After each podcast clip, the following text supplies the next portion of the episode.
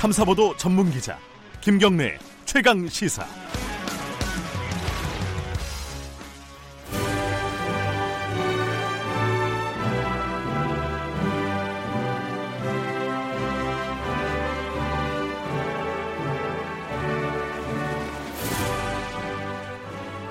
네, 김경래 최강 시사 2부 시작하겠습니다. 아, 전국의 가장 뜨거운 현안을 여야 의원 두 분과 이야기 나눠보는 시간입니다. 최고의 정치. 지난주부터 두 분 나와 계십니다. 먼저 자유한국당 김영우 의원님 안녕하세요. 네, 반갑습니다. 그리고 더불어민주당 김종민 의원님 안녕하세요. 예, 김종민입니다. 오늘도 오시는데 날씨가 좀 춥죠? 예, 좋습니다. 음, 황교안 대표가 많이 추우실 것 같아요. 가보셨죠 거기? 예, 가봤죠. 그리고 예. 이제 오늘도 좀 가게 되는데 예. 지금 이제 워낙 기온이 계속 내려가고 있는 상황에서 네. 어, 영양 공급이 안 되잖아요. 그렇죠. 그거 단식이니까. 단식이니까. 예, 예. 굉장히 그 체온도 좀 떨어지고 저 어, 혈압 예. 이것이 굉장히 이제 좀 낮아지고 있다고 그래요. 그래서 좀 걱정입니다. 어제 이해찬 대표가 방문했죠 단식 농장에. 예, 다녀오셨습니다. 이해찬 대표의 원래 스타일이 약간 좀 그래- 그래서 그런지 이 대면 대면 하시더라고요 두 분이 보니까 그죠? 예, 원래 이해찬 대표가 이렇게 뭐 다정다감한 분은 예. 아니에요 스타일이. 예. 어떻게 어 지금 황교안 대표 단식 중이고 뒤에 얘기할 건데 이걸 앞으로 좀 끄, 끄집어서 얘기하죠. 뭐 지금 이제 선거법하고 그러니까 패스트트랙 선거법 검찰 관련된 검찰 네. 개혁 관련된 법안들 이게 어떻게 되는 건지 이제 사람들이 많이 궁금합니다. 일단 민주당 입장은 뭐예요, 정확하게? 일단은 지금 12월 27일이 내일이죠. 네. 내일 이제 선거법이 본회의에 부의가 되고요. 예. 그다음에 12월 3일 날 어, 공수처법과 검경수사권 조정 관련된 형사소송법, 검찰청법 예. 이세 가지 법이 부의가 되는데 음, 기본적으로 우리 민주당의 입장은 어, 일단 이게 패스트트랙까지 지정을 해서 여기까지 왔기 때문에 어떤 식으로든지 국회 본회의에서 처리는 한다. 표결까지 뭐 가든, 간다. 예, 가든 부든 본회의에서 결론을 낸다는 게 기본 입장인데 어, 뒤에 두 법은 조금 뭐 과반수 의결의 뭐 원칙에서 뭐 크게 문제는 없습니다만 선거법은 그래도 우리 정서적으로 여야가 이제 합의를 하는 게 바람직하다 이런 게 있으니까 우리 당내에서도 마지막에 한국당과 수정한 협상을 최선을 다해서 좀 해봐라 이게 이제 음. 우리 의원님들의 공통된 분위기입니다. 자유, 그럼 자유한국당은 근데 이게 협상하자는 거잖아요. 일단 민주당은 어찌됐든 네, 간에. 네. 표면적으로 보면 협상하자는 건데 단식하고 있으면 협상이 안 되는 거잖아요 지금 어떻게 해야 되는 겁니까 자유한국당 뭐 입장은 나경원 원내대표의 말을 빌자면 협상의 끈은 놓지 않겠다라는 얘기를 하고 있어요. 네 다만 지금 이제 올라가 있는 패스트트랙에 올라가 있는 어, 개정된 법에는 지역구가 225 네. 그렇죠? 어, 비례 그리고 이제 75. 비례가 75. 네. 이거는 뭐 너무나 터무니없다. 어떻게 예, 국민들이 직접 뽑아야 되는 지역구 의원을 오히려 늘려야 되지 않느냐. 이것을 어떻게 줄이고 어, 당 지도부가 결정하게 되는 비례대표를 올리느냐. 이것은 어, 너무나 위헌적이다. 아, 이런 입장입니다. 그래서 우리 자유한국당의 기본적인 입장은 지금 올라와 있는 법안대로라면은 이것은 우리가 아, 정말 온몸으로 맞겠다. 뭐 이런 입장이에요. 그 굉장히 협의와 합의가 어려워 보입니다. 문희상 국회의장이 자꾸 이러면은 협상 여야 합- 합의가 안 되면은 국회법대로 처리하겠다 이렇게 네. 얘기를 했잖아요. 그렇게 만약에 된다면은 만약에 이제 극단적으로 그렇게 된다면은 어, 자유한국당은 뭐 의원 총사퇴 뭐 이렇게 가는 겁니까? 지금 이제 뭐 방법은 아직 구체적으로 나오지 않고 있으나 전국이 엄청나게 경색이 되겠죠. 네. 어, 그래서 뭐 이제 나오는 얘기는 뭐 필리버스터 얘기 나오고 또 의원 총사퇴 얘기도 나오고 등등등 얘기가 네. 나옵니다만은 어, 이거 이런 그 불행한 일은 막아야 되겠다 생각이 됩니다. 이거는 안 되죠. 네. 그 마지막까지 자유한국당하고 협상을 하겠다라고 하셨잖아요, 김정민 의원께서. 예. 협상이 뭐 대화 자체가 잘 안 된다 이러면은 어, 나머지 야당하고 공조해갖고 가는 겁니까? 일단은 그 본회의에서 가부간의 결론을 낸다. 네. 게 원칙이기 때문에 선거법도 마찬가지다. 예, 네. 한국당이 만일 최종적으로 협상에 응하지 않게 된다면 네. 어, 나머지 당이 다시 논의를 해봐야 되는데 일단 민주당 입장도 중요하지만 네. 나머지 당 3당이 상당히 중요하거든요. 네. 패스트트랙이 지금 아시다시피 우리가 1년 전에 네.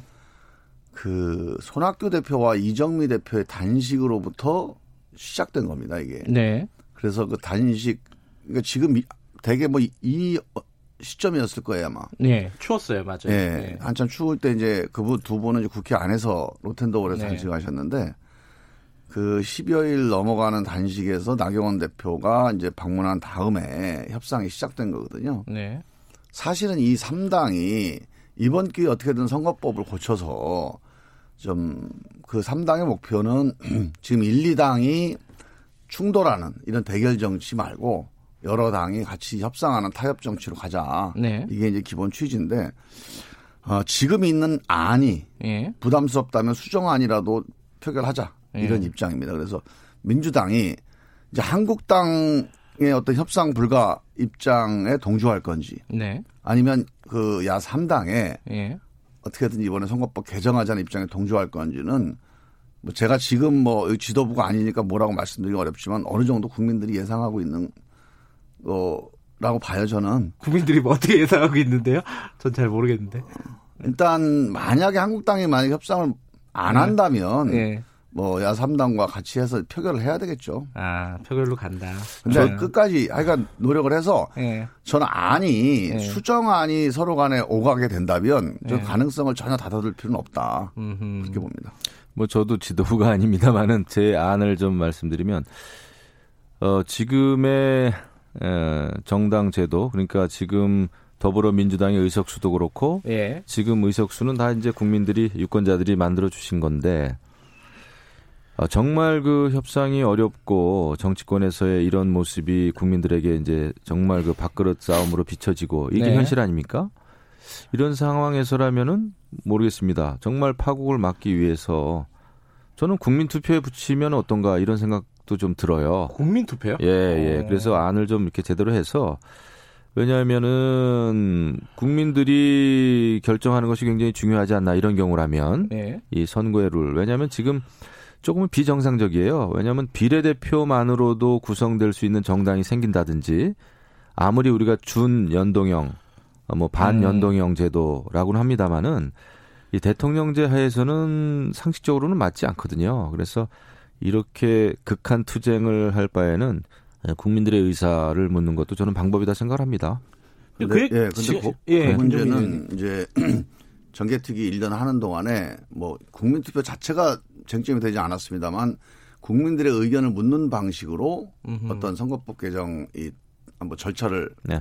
만들어 보자는 논의는 있었어요. 근데 국민투표 자체는 우리 헌법상 이제 그 국가의 안위와 관련된 특히 외교안보 사안 이외에는 국민투표 부여하는 것 자체가 위헌 요소가 있어서 음흠. 사실상 이제 검토하기는 어렵고 우리가 예전에 우리 노무현 대통령이 탄핵될 때 재신임을 국민투표에 붙이는 것 때문에 탄핵됐거든요. 음흠. 이거 헌법에서 못하게 돼 있는 거를 음흠. 마음대로 한다 이래가지고 물론 그게 이제 뭐 뭐 그 법적으로 이제 해석을 과도하게 한 거긴 한데 예. 하여간 국민투표는 헌법적으로 조금 어려운 상황이고요. 네. 만일 이런 문제들을 이제 앞으로 우리가 개선을 한다 그러면 과연 선거법 협상, 선거법 성안을 국회에 맡기는 게 맞냐? 네. 혹은 가능하겠냐?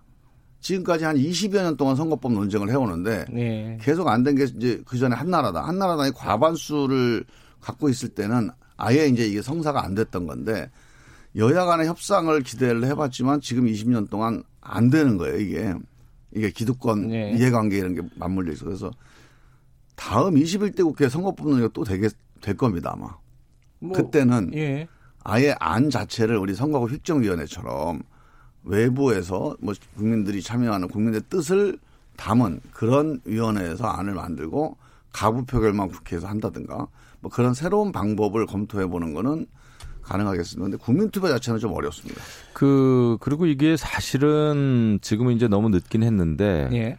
그 권력 구조라고 하는 이런 문제하고 동시에 연계가 된 문제이기 때문에 지금 제왕적 대통령제 하에서의 지금 부분적인 선거법 개정이란 말이죠. 사실은 어, 개헌 문제와 직접적으로 연관이 있어요. 그래서 개헌도 사실상은 했었어야 되는데 지금 이제 너무 밀려가지고 20대 국회가 어, 하기에는 20대가 좀 이제 끝나게 됐죠. 늦었죠 개헌 얘기는. 지금은 저도 참 어렵죠. 아쉬운데요. 네. 사실은 저희 정개특위에서도 여러 번 그 문제가 얘기가 됐습니다. 네. 한국당을 저희가 설득하기 위해서 원래 나경원 대표가 내건 조건이 원포인트 개헌을 같이 논의하자는 예, 거였거든요.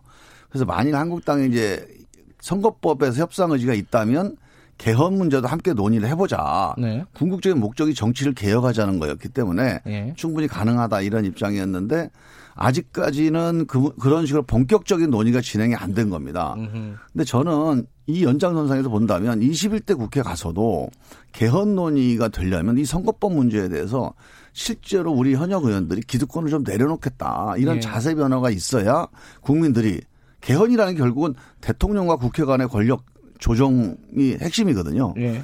국회가 스스로 개혁하겠다. 예. 또 기득권 내려놓겠다. 이런 결단이 없이는 국민들이 국회한테 권한을 좀 더 주자.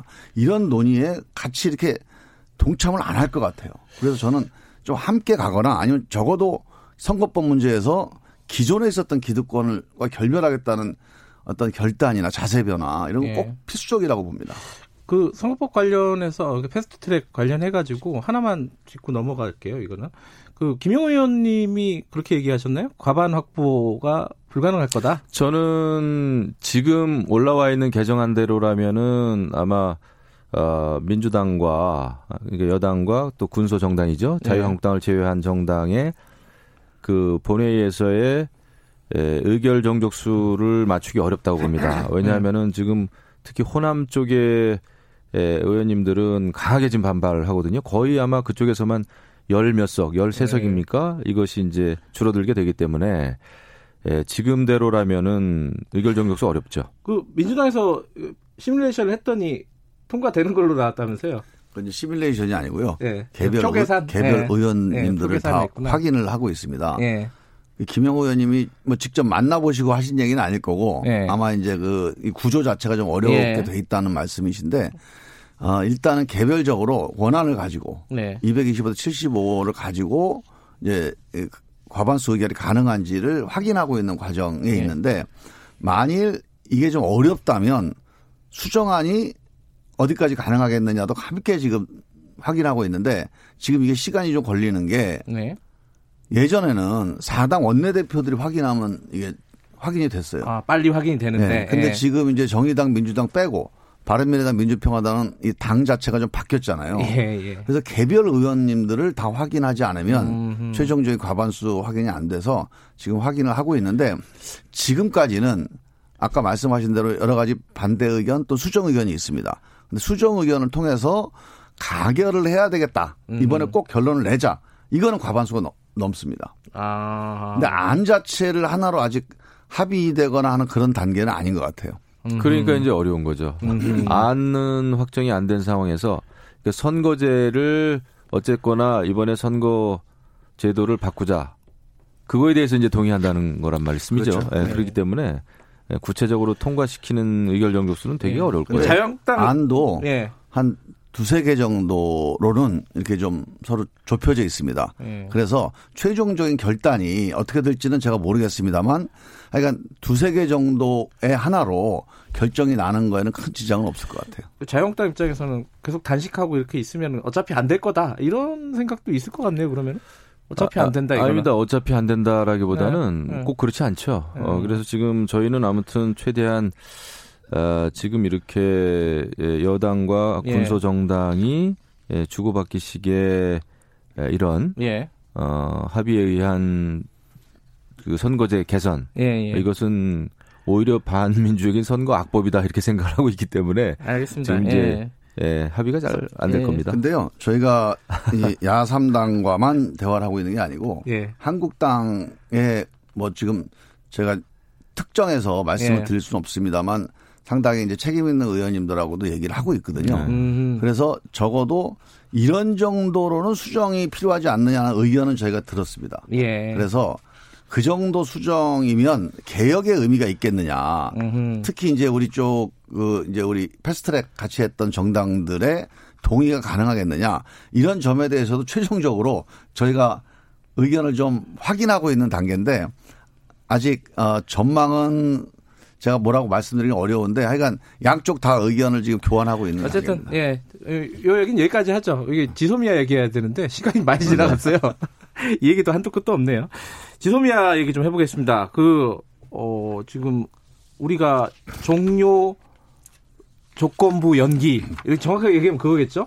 그거 했는데 일본하고 지금 뭐가 안 맞아요 말이 이게 왜 그렇게 되는 거예요? 그 김정민 의원이 설명 좀 해주세요. 그 여당이시니까. 예, 이 문제는 우리가 길게 얘기할 필요가 없는 게요. 아 그래요? 짧게. 예. 예, 외교하고 전쟁의 차이는 전쟁은 승패가 있지만 네. 외교는 승패가 없는 게 좋은 겁니다. 근데 이거를 이제 자꾸 승패 논리로 가져가는 거는 실질적인 내용의 문제라기보다는 자존심 싸움이라고 봐야 되겠죠. 그래서 네. 저는 일본에서 뭐 이런 논의가 정부 차원에서 본격적으로 우리가 이겼다. 네. 아니면 뭐 우리는 양보하지 않았다. 이렇게 공개적으로 밀어붙이는 거라면 문제 삼거나 네. 다시 이제 재론해야 되겠지만 뭐 이게 익명의 보도 혹은 이제 언론 차원에서 나오는 거라면 아니 아베 총리가 그렇게 얘기했잖아요. 양보한 거 하나도 없다. 아니요. 그 그거는 이제 양보라고 하는 말을 뭘로 보느냐가 문제인데 네.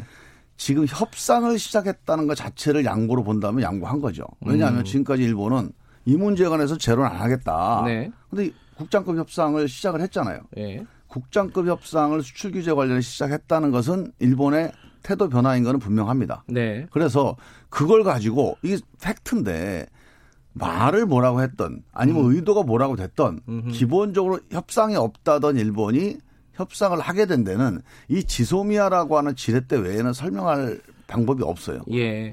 그 자유한국당은 어차피 지금 지소미아 종료 안 된다고 계속 말씀을 해 왔잖아요. 그거 잘된 거 아닙니까? 그, 그- 정부의 이번 결정이? 뭐 여러 가지 조건이 붙긴 했고 예. 늦긴 했습니다만은 이제 천만 다행이다라는 생각은 하죠. 예.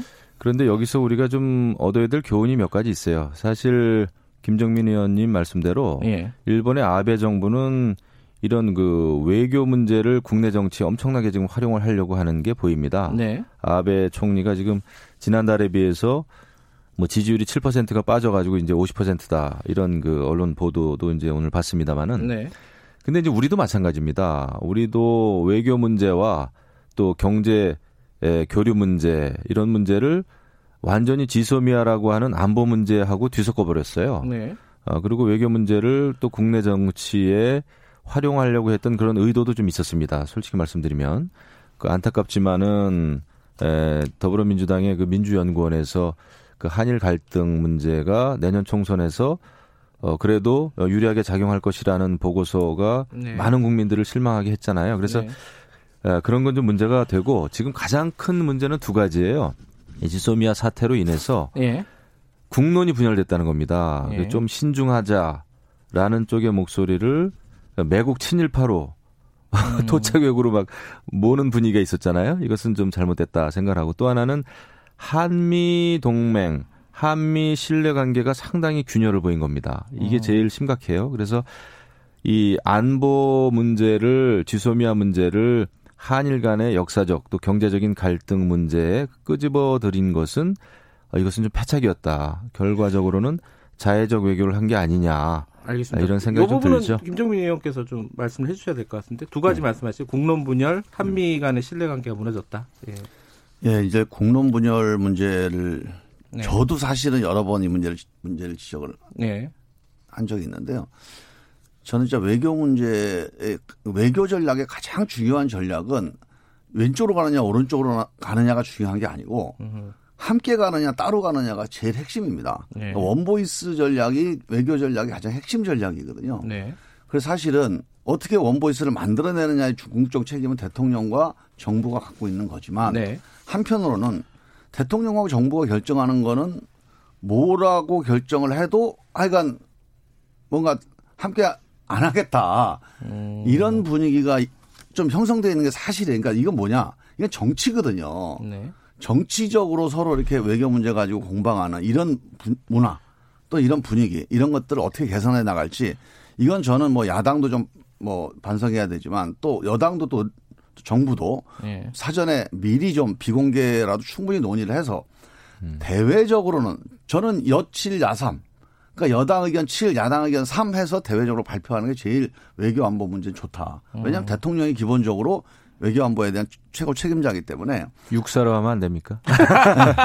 되게 이제 육사나 73이나 예. 본질적인 차이는 없으니 07과 3이라는 게 그냥 공이 좀 많다. 그렇습니다. 덕담 차원에서 하는 얘기이기 네. 때문에 저는 대통령이 약간의 프리미엄을 갖는 의사결정 음. 이런 거 정도면 야당 의견 수렴해서 최종적으로는 한 목소리로 발표하는 이런 전통 이걸 우리가 아직 못 만들어내고 있는 거예요. 저는 그 음. 그 점이 지금 이게 지소미아 문제만이 아니고 앞으로 이제 주한미군 특히 미중 충돌이라고 하는 우리 네. 외교안보상의 아주 핵심적인 지금 그 축제가 있잖아요. 이 문제를 해결하는 데 있어서 이 우리 내부의 원보이스를 만들어내는 능력 또는 그런 노력 이런 게 음. 지금 핵심적인 문제다. 이렇게 한번 교훈을 좀 얻었으면 좋겠고 지금 두 번째로 말씀 주신 게 한미 예. 네, 한미 간의 이제 관계 문제인데요. 저는 이렇게 봅니다.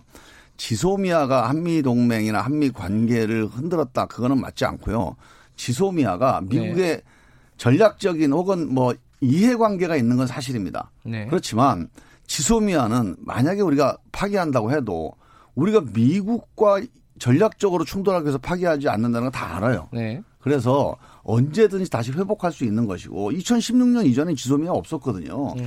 없었어도 한미 간의 동맹 관계가 전혀 문제가 없었기 때문에 저는 이게 미국이 미국을 불신해서 또 미국과 함께 안 가기 위해서 하지 않았다는 건 알아서 저는 네. 이 문제가 한미 간의 전략적인 이해관계를 해친다고 보기는 어렵고 단지 미국 입장에서 보면 상당히 불편하겠죠. 네. 하지만 한국 국민들이 또는 한국의 국익이 특히 한일 간의 관계에서 저도 좀 말씀드리면 훼손된다면 미국도 그런 거를 존중해 주는 게 또 동맹 관계의 기본적인 자세라고 봅니다. 예, 그 예. 많은 부분 공감이 가는 부분도 있고요. 그 one voice 좋습니다. 근데 안타깝게도 한미 신뢰 관계에 영향을 주지 않은 것이 아니라 지금 미국 의회에서는 사실 지소미아 연장 촉구 결의안을 발의까지 했어요. 네. 그래서 이것은 한일 간의 단순한 문제가 아니고 어 한미 동맹과 그다음에 이제 특히 이것이 예, 지소미아가 협정이 된 것은 2016년도하고 지금하고는 상황이 좀 다르, 다릅니다. 네. 2017년도에 북한의 6차 핵실험, 그 화성 15호입니까? 그 이후로 이제 북한의 핵 미사일 기술이 고도화되다 보니까 한미일 간에 에, 북한에 대한 여러 가지 그 핵과 그다음에 미사일 사정에 대한 정보 네. 교환이 꼭 필요하겠다라고 해서 제가 국방위원장 시절인데요. 그 미국 그 군수뇌부도 그렇고 정치인들이 계속 그 요청을 해왔습니다. 그래서 이게 한일 간의 단순한 문제가 아니고 네. 예, 북한 핵 지금 비상 시국 아닙니까? 북한 핵 문제를 해결해야 된다고 하는 중차대한 비상 시국에서 맺어진 한미일 안보 동맹의 굉장히 중요한 예, 기재입니다. 알겠습니다. 예, 정보를 얻기 네. 위한. 그래서 제가 고점을 안 돼요. 지금 진짜 5초 남았습니다. 여기까지만 듣겠습니다. 고맙습니다. 네. 자, 두 분 고생하셨고요. 2부 여기까지 하겠습니다.